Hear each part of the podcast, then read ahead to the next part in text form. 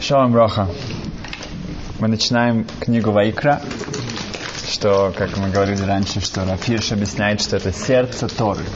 Это середина, это самое, что окружает, окружается две книги до нее и две книги после. И это Алеф, это сердце всей Торы, это карбонот, это эти жертвоприношения, которые на самом деле Микареф, они нас приближают к Ашему. Давайте сосредоточимся на первом слове Ваикра. Те, кто внимательно посмотрит, как это слово написано в Торе, они заметят, что Ваикра, последняя буква Алеф, она написана во всех Сифрей Тора, во всех свитках Торы, очень маленьким шрифтом. Отличается. Все остальные буквы написаны нормально, а это называется Алеф Зира, она маленькая, маленькая Алеф. И Раши уже приводят объяснение, что Балатурим, что в Мойше когда он ему, когда ему диктова, диктовалась Тора, он хотел написать Вайкар. И Ашем к нему обратился, но Вайкар это слово используется там, где Ашем говорит с Биламом. Это слово более показывает, что случайно, какая-то случайная встреча, как микро, то, что мы говорили про Малек. И также мой Шабейну, хотя Вайкра это очень особенное, это, это лошен хиба, это очень эм, такой сердечный и близкий разговор между близкими людьми. Ну, тут Ашем обращается с таким особенным эм, теплым э, отношением свое проявляет к Моше. И из-за своей скромности Моше бы не хотел написать Вайкар без Алу. Но ему нужно было написать Вайкра. Он не может изменять что-то. Но, несмотря на это, он написал это маленькую, как маленькую букву, чтобы это было меньше, менее заметно.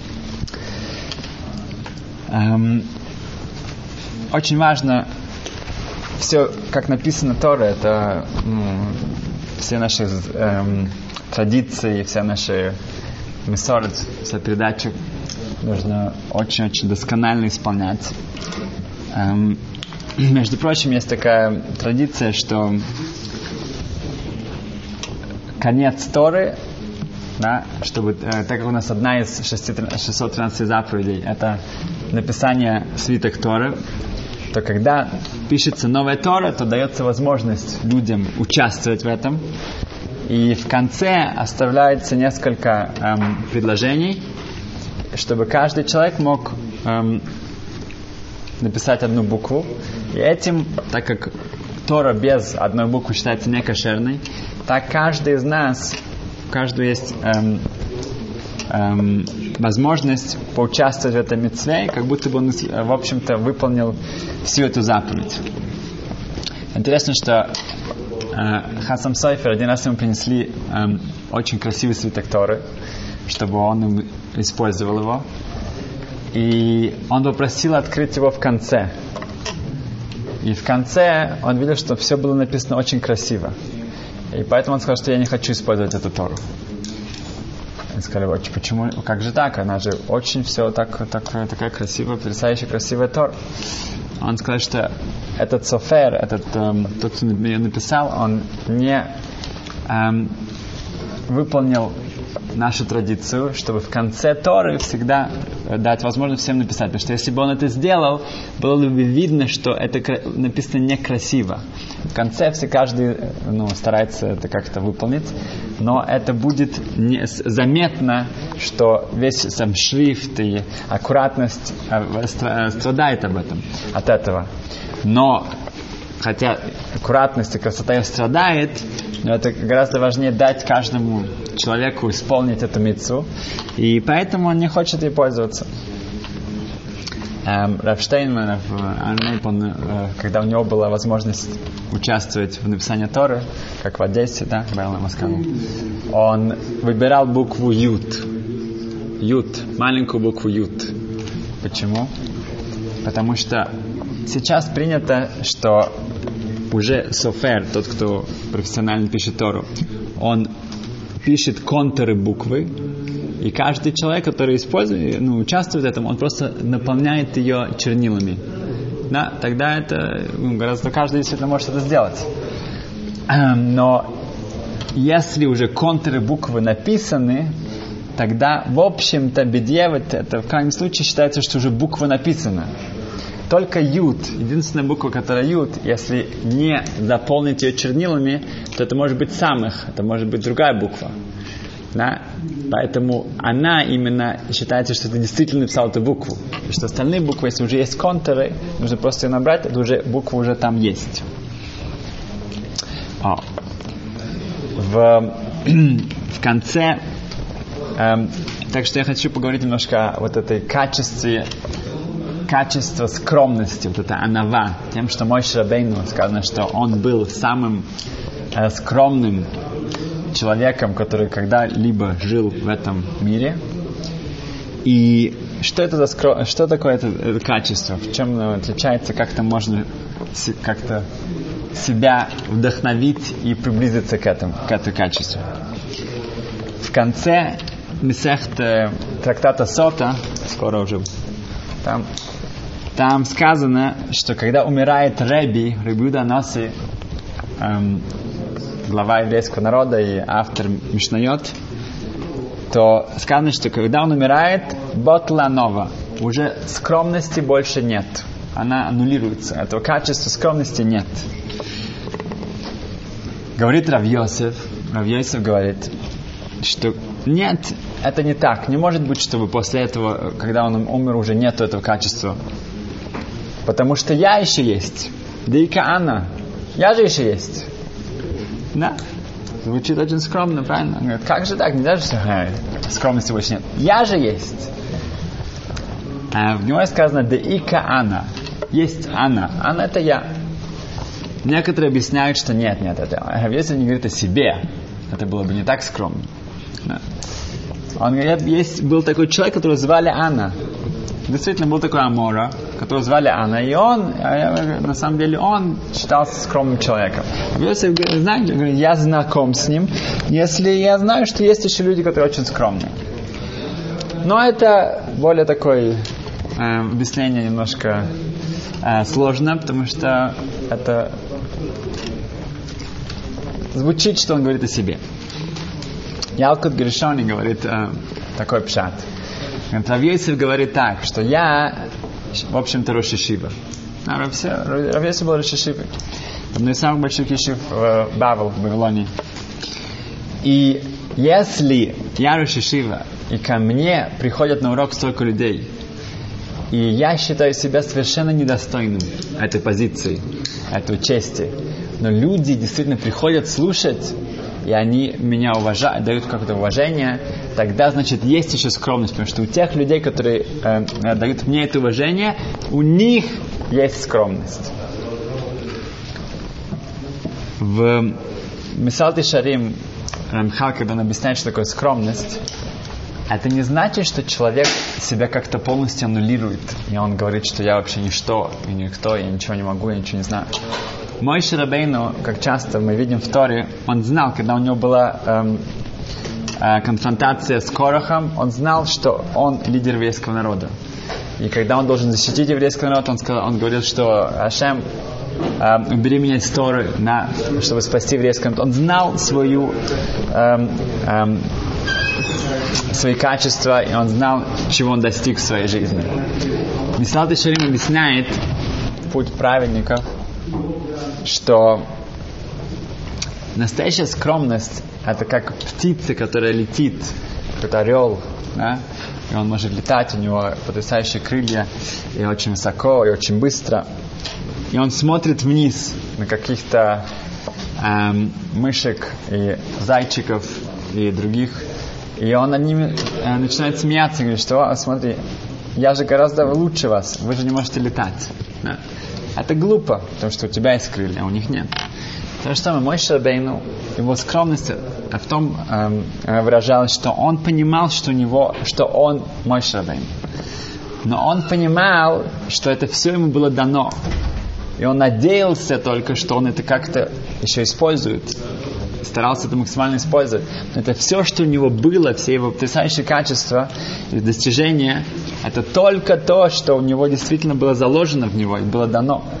И в этом ничего, ничего было особенного для него. Он не считал, что он чего-то достиг сам, это ему полагается за это какая-то э, особая награда и уважение.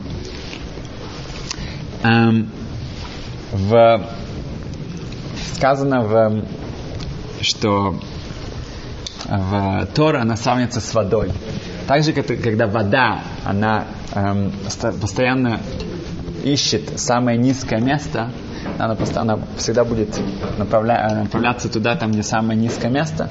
Также Тора, она постоянно она ищет людей, которые не высокомерные, они не строят себя выше других, а наоборот, они отличаются этой, этим качеством. Репхайм Воложенер говорит потрясающую вещь. Говорит, в Торе сказано, что мой Шабейн, как мы сказали, он достиг самого высокого уровня э, достижения Торы. Даже красная корова, парадума, то, что Шлойма Мелах, царь Соломона, не мог понять, хотя он был самым мудрым человеком. Мой Шабейну, да, он э, достоился э, достичь именно, э, понять даже самые сложные, самые высокие концепты Торы. Но говорит Рабхайм Воложина, что на самом деле, если, если человек сейчас, в наше время даже, мог бы достичь скромности Мой Шарабейну, он мог бы также достичь его уровня в Торе. Очень большой хидуш, что, что именно его высота, его э, огромное достижение, оно было пропорционально его достижению в Торе, в скромности что это шло, эм, эм, если человек этого может достичь сейчас, и насколько он может это достичь, если это будет э, на сотое процента, полпроцента и так далее, также это будет пропорционально расти в его достижении в Торе. В Мендлиш сказана интересная вещь, что были люди да, говорится о, о евреях и неевреях. Говорится, что Ахитофел это он был во времена царя Давида, был один из главных советников. Он достиг, э, он считался большим мудрецом. И он потерял, он, он в конечном итоге у него был плохой конец. Сказано, что Ахитофель и Билам у них была очень большая мудрость. У Короха и Амана у них было самое большое богатство. И у Шимшина и Голята у них была огромнейшая сила, физическая сила. Говорит Медра, что все они потеряли это, потому что они это схватили для себя. Они не ждали, пока они это получат, и они не, не ждали, что это к ним придет у них как будто хотфим, у них было какое-то качество, что они это старались схватить эм, до того, как это пришло бы к ним и так, и так. И мы сосредоточимся на мудрости. Что как можно схватить мудрость? Можно как-то схватить ее, как-то ее... Это что-то, что приходит к тебе. Что ты, ты должен учиться, ты должен эм, как-то над этим работать. И это не то, что, что ты можешь схватить. Богатство еще можно понять. Эм, это, э, объясняется, что Рабшлом Шалевич там объясняет, что хотфим имеется в виду, что ты хохма, эм, мудрость без Ират Шамаем, без богобоязненности, это ничего. Это будет только негативно. Если человек до этого не приобрел, во-первых, хорошие качества, и во-вторых, богобоязненность, если у него этого нет, ничего из этого не выйдет. Будет только негативно. И поэтому это считается, что они это схватили. Они это э, слишком э, быстро и не вовремя, точнее, не вовремя это приобрели, потому что сначала нужно работать над своим качеством. В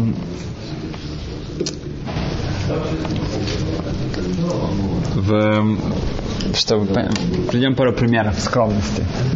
Бики Вейгер один из гла, ну, самых главных э, э, гениев поколения и глав поколений.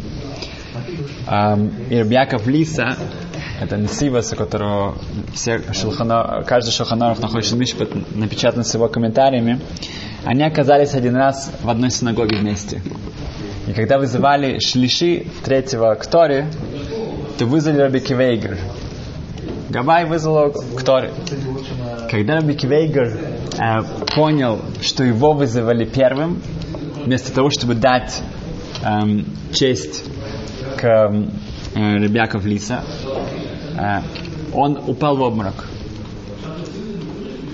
Он не мог пережить, он не мог это э, э, перенести, чтобы ему дали какую-то честь, вместо того, чтобы дать ее Рабьяку в. И как, как они старались его как-то привести к себе, это не помогало. Пока Несивас, пока Рабьяков в лице сам не подошел к нему и прошептал ему, эм, что честь, которую ты, ты получил сейчас, это не потому, что ты большой Талмит Хахам, ты какой-то большой мудрец и так далее. Потому что э, более, больше, чем я. Дело в том, что ты Рав поздно. У него была община, сотни-сотни тысяч э, евреев подходили под его эм, авторитетом. А я Рав маленькой общины, поэтому тебе э, дали эту честь из-за твоего, э, из-за твоей позиции.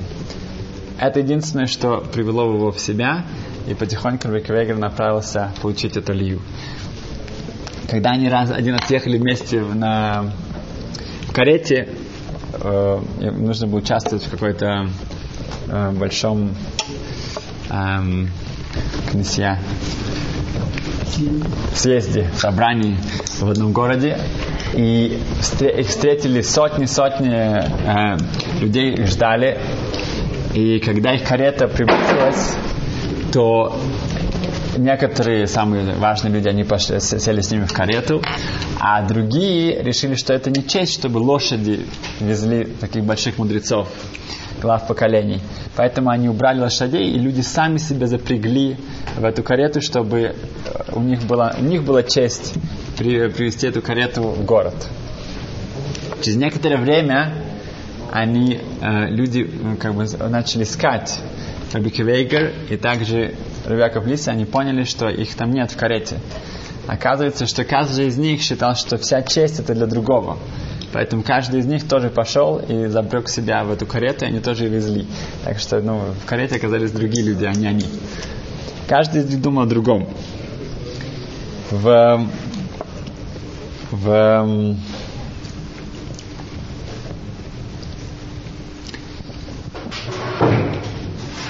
У Хойза Люблин, эм, ученика Балшемтова, у него были два ученика. И оба из них стали ребес, стали хасидскими ребе. У одного из них было очень много эм, хасидов, а у другого было не так много. Когда они встретились, то у того, который было меньше, он обратился к своему другу. Он говорит, я не понимаю, мы с тобой вместе выросли, мы с тобой оба ученика ходим любим. И смотри, у тебя так много э, учеников, так много хасидов, да? Почему к тебе приходит так много, да? а ко мне нет? И его коллега, его друг ответил ему, смотри, ты прав, я не знаю. Я не знаю почему. Но может быть, это потому что ты, да, ты удивляешься, ты спрашиваешь, почему приходят ко мне, а не к тебе. Да? А я спрашиваю, почему приходят ко мне, а не к тебе. Поэтому так в конечном итоге приходят ко мне больше. Да, вопрос, кто на кого, как спрашивает. Ты удивляешься, почему приходят к, к другим, а не ко мне. А я удивляюсь, почему приходят ко мне, а не к другим в Равшах один раз его пригласили на большом-большом выступлении на, перед учителями. Э, Ишив, школ. И там нужно, ну, ожидалось, э, опять же, сотни-сотни э, участников. И назначили на 7 часов. Ну и как обычно, это когда такие большие-большие устраиваются мероприятия, то э, на самом деле гораздо все это позже будет. И один человек пришел в 7 часов, он, он даже включил свет в этом зале и поставил какие-то там скамейки и уселся. Когда люди начали приходить, они увидели, что это первый человек, это был Равшах. Он был первым. И было очень удобно, и что он это самое, это пришел первым, и он ждет всех.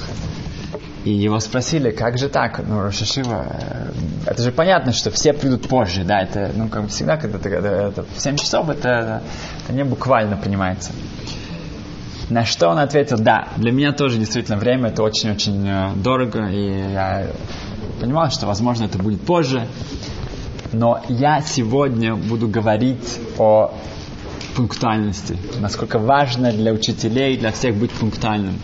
Поэтому я не мог в этот, в этот ну, сейчас э, прийти не в 7 часов, потому что я буду говорить о пунктуальности. Когда у человека есть э, оно, оно, оно, вот эта скромность, э, тогда он все, на все видит, он, он на все смотрит по-другому. Иван Галинский, он эм, в молодости он учился в Ешиве Навардек, и эта Ешива находилась в Белостоке. Восток это... Беларусь. Um, и там его Рошишива был Рабаврам Яфен, это был um, не тесть, а хатан, uh, зять, зять Alter from the Rabbi Yosef Юзел Хоровиц. Um, у них была большая ишива. Стайплер тоже там учился. Отец Рабхам Каневский.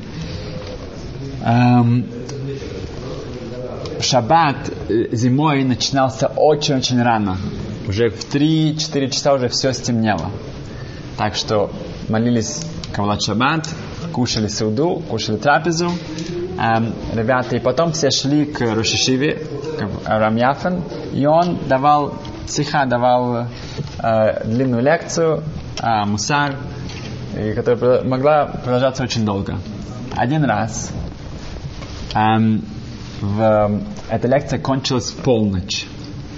И к этому времени уже ребята, они кушали в 6 часов, прошло 6 часов, они все проголодались, были ужасно голодные. И они знали, к кому обратиться. Янкл Галинский, он, он всегда что-то придумает. Он говорит, Янкл, надо что-то голодный, очень голодный. Действительно, он пошел в кухню, решил, там начал рыскать, там было все, как бы так, ну, э, тарабим. Все было принадлежит всем. И он нашел халы, много хал, и еще он там начал, как бы, рыскать и нашел банку с медом. Окей? Okay? Ну, все были в восторге, все э, покушали как следует. Через пару дней он узнал, что эта банка меда, это Ребецин, жена Рошишивы, она специально ее спрятала, чтобы это было на Песах. Это был мед, который был специально приготовлен на Йонтов на Песах. Большой деликатес. И он ужасно себя чувствовал, что он, это он специально, как следует там все поискал. И действительно было спрятано хорошо, но недостаточно хорошо для него. И он нашел, и все, и от него ничего не осталось больше, никакого меда больше не было, тем более на Песах. А, что было ему ужасно обидно, и он даже не посмелился пойти попросить прощения у Ребецин за это, и у Рошишивы. Прошло 30 лет после этого, в 1960 году эм, Рошишил Севица, они в Рохашем выжили, и они приехали, переехали в Израиль.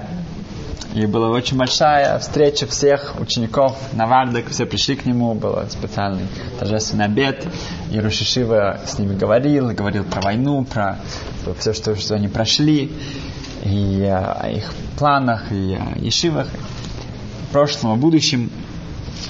И в конце всего Рубянка Галинский, который уже был старше гораздо, он встал, и он говорит, что «Эсхата анимаска саям, мой грех я должен сейчас признаться». Он сказал, что уже прошло 30 лет, но я до сих пор не могу себе простить, что я эм, забрал эту банку с медом у, у, у Раши, у Ревицин, это был специальный мед. Я прошу прощения от себя, от всех, что это было, ну, принесли какой-то э, агмуснефеш, агмутнефеш, э, огорчение для них. И хочу официально попросить прощения об этом. На что Ребецин, которая находилась э, э, в стороне, она, как только она это услышала, она вышла, она была дочкой Алта Фамнемардек, она сказала, Хас говорит, что ни в коем случае. Говорит, говорит Яков, вы, видно, вы недостаточно учились на Вардуке. Вы как-то забыли вообще, что, что такое на Вардук. Говорит, кто должен просить прощения у кого? То, что из-за нас у вас вы, вы проголодались, и все, все, все, все ребята, они стали такими голодными, да, это было уже полночь. Мы должны были позаботиться, что у вас была еда, так что мы должны просить прощения у вас, а не вы у нас. Это была реакция. И еще одна вещь, которая очень-очень тоже важна, что мы учим от первого слова. Ваикра сказано, Ваикра Эл Мойше, и обратился к Мойшерабейну. И сказано потом, и дабра Ашем. Потом сказано, и Ашем начал говорить. Не сказано Ваикра Хашем Эл Мойше. Не сказано, что и Ашем произносил, говорил с Моше. Сказано Ваикра Эл Мойше. А потом уже сказано Вайдабра Хашем слышал э, Шлома Левенштейн, что здесь тоже мы видим, что иногда не сказано, что это Ашем, да, как в Мегилат Эстер. Но Ашем с тобой говорит. Да, не все из нас, у нас ну, есть такая эм, возможность, чтобы был какой-то горящий куст перед нами, и Ашем с нами обращался. Да? Но на самом деле постоянно, постоянно вокруг нас есть такие возможности, где Ашем с нами да говорит. Не сказано «Вайкра Ашем Эль Моше», сказано «Вайкра Эль Моше». Есть специальная крия, есть специальное обращение каждому из нас в... И это очень важно услышать. Это очень важно эм, не пропустить.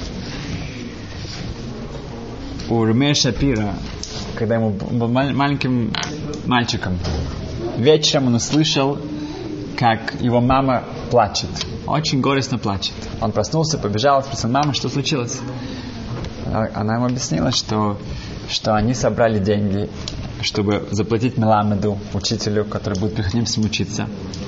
И они обещали ему сумму, где-то 200 злотых. И он не пришел сегодня. Весь день они его ждали, ждали, он не пришел. И она плачет, что может быть он не придет, может быть что случилось, может быть ему нужно больше, и у них больше нет. Что будет?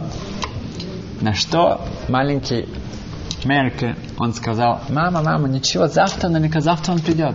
Не плачешь так, это самое страшное. Завтра наверняка пойдем или другого учителя, или он придет, все будет хорошо. На что она через слезы ему сказала, Мерке, завтра, может быть, мы найдем другого, может быть, завтра будет. Но что значит сегодня? Сегодня эти три часа, которые он остался, если вы должны учиться сегодня, уже нет. Вот эти слова для Ремея Шапира были Ваикра Алмойши. Когда он вырастает, он становится Рушишива Лублина, он приходит со своей э, оригинальной, такой грандиозной идеей сделать даф йоми, чтобы каждый еврей во всем мире учил один и тот же лист Талмуда заканчивал каждые семь с половиной лет. Что каждый день новый лист, каждый день, чтобы он не прошел зря. Чтобы каждый день был какой-то план, каждый день что-то у меня есть. В... У каждого из нас есть такие, такие случаи, такие времена, когда мы чувствуем, что что-то... Я помню, когда я был в Ишиве, я приехал в Израиль учиться на полгода. Это был мой план потому что я не хотел быть амаурец, такой игнорамус, незнайка. Поэтому я думал, что за полгода я уже поступил в университет в Берлине, и мне нужно было просто здесь э, выучить, поучиться немножко уже потом.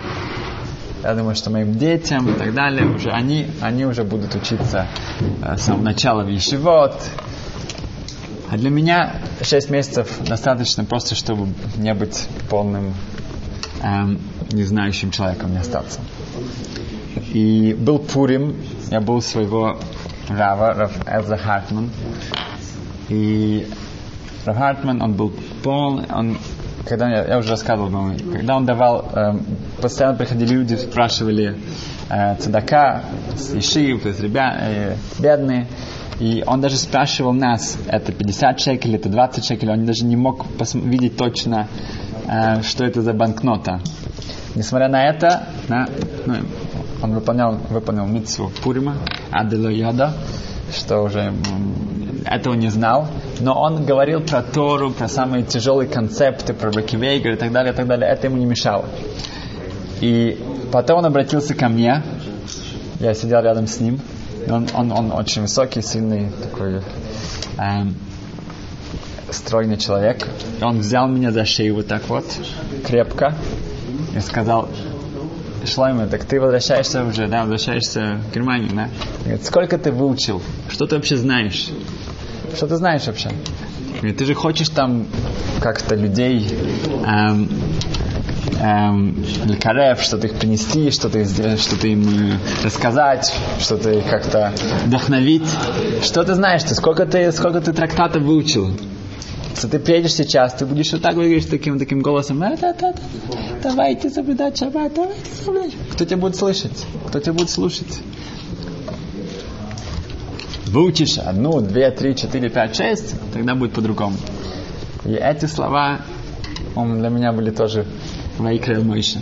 Это как-то очень вошло э, и изменило курс моей жизни. В когда я был в Америке до этого, то эм, тоже было на полгода, был мой срок. То когда я был на Шаба, э, мо, моего Рава, эм, его, его чё, эм, тесть, то, в то время он умер, его тесть. Когда я был на Шиве, то рассказывали, что его тесть, у них был открытый дом. Он в шаббат ходил по синагогам, собирал всех гостей, которые были, и приводил их к себе. Так что иногда у них могло быть 15 гостей, иногда может быть 5. И это было тяжело точно рассчитать и приготовить. Поэтому у них был за столом, у них был код. Когда еда, еда не хватало, тогда родители говорили какую-то фразу, что все дети знали, что эта фраза, это значит, что им больше ни в коем случае не брать никаких, э, ничего со стола, потому что все, что у них есть, это будет для гостей. Вот так вот их, их семья э, воспитывалась, что дети знали, одна фраза и все, это значит сейчас только для гостей. Тоже это меня тогда очень большое впечатление произвело, что вот так вот э, такие эм, такое воспитание и такие ценности эм, были воспитывались с самого раннего возраста. Так что мы учим эти это ваикра, это то, что мы учим от одной буквы, то, что мы учим одного слова. Да, это только часть того, что мы можем из этого выучить. Это вот это анова, это скромность, это видеть все, что у меня есть, все, что я могу, это, это не мои достижения, это то, что мне Ашем дал. И моя эм, эм, ответственность в том, чтобы использовать это максимально.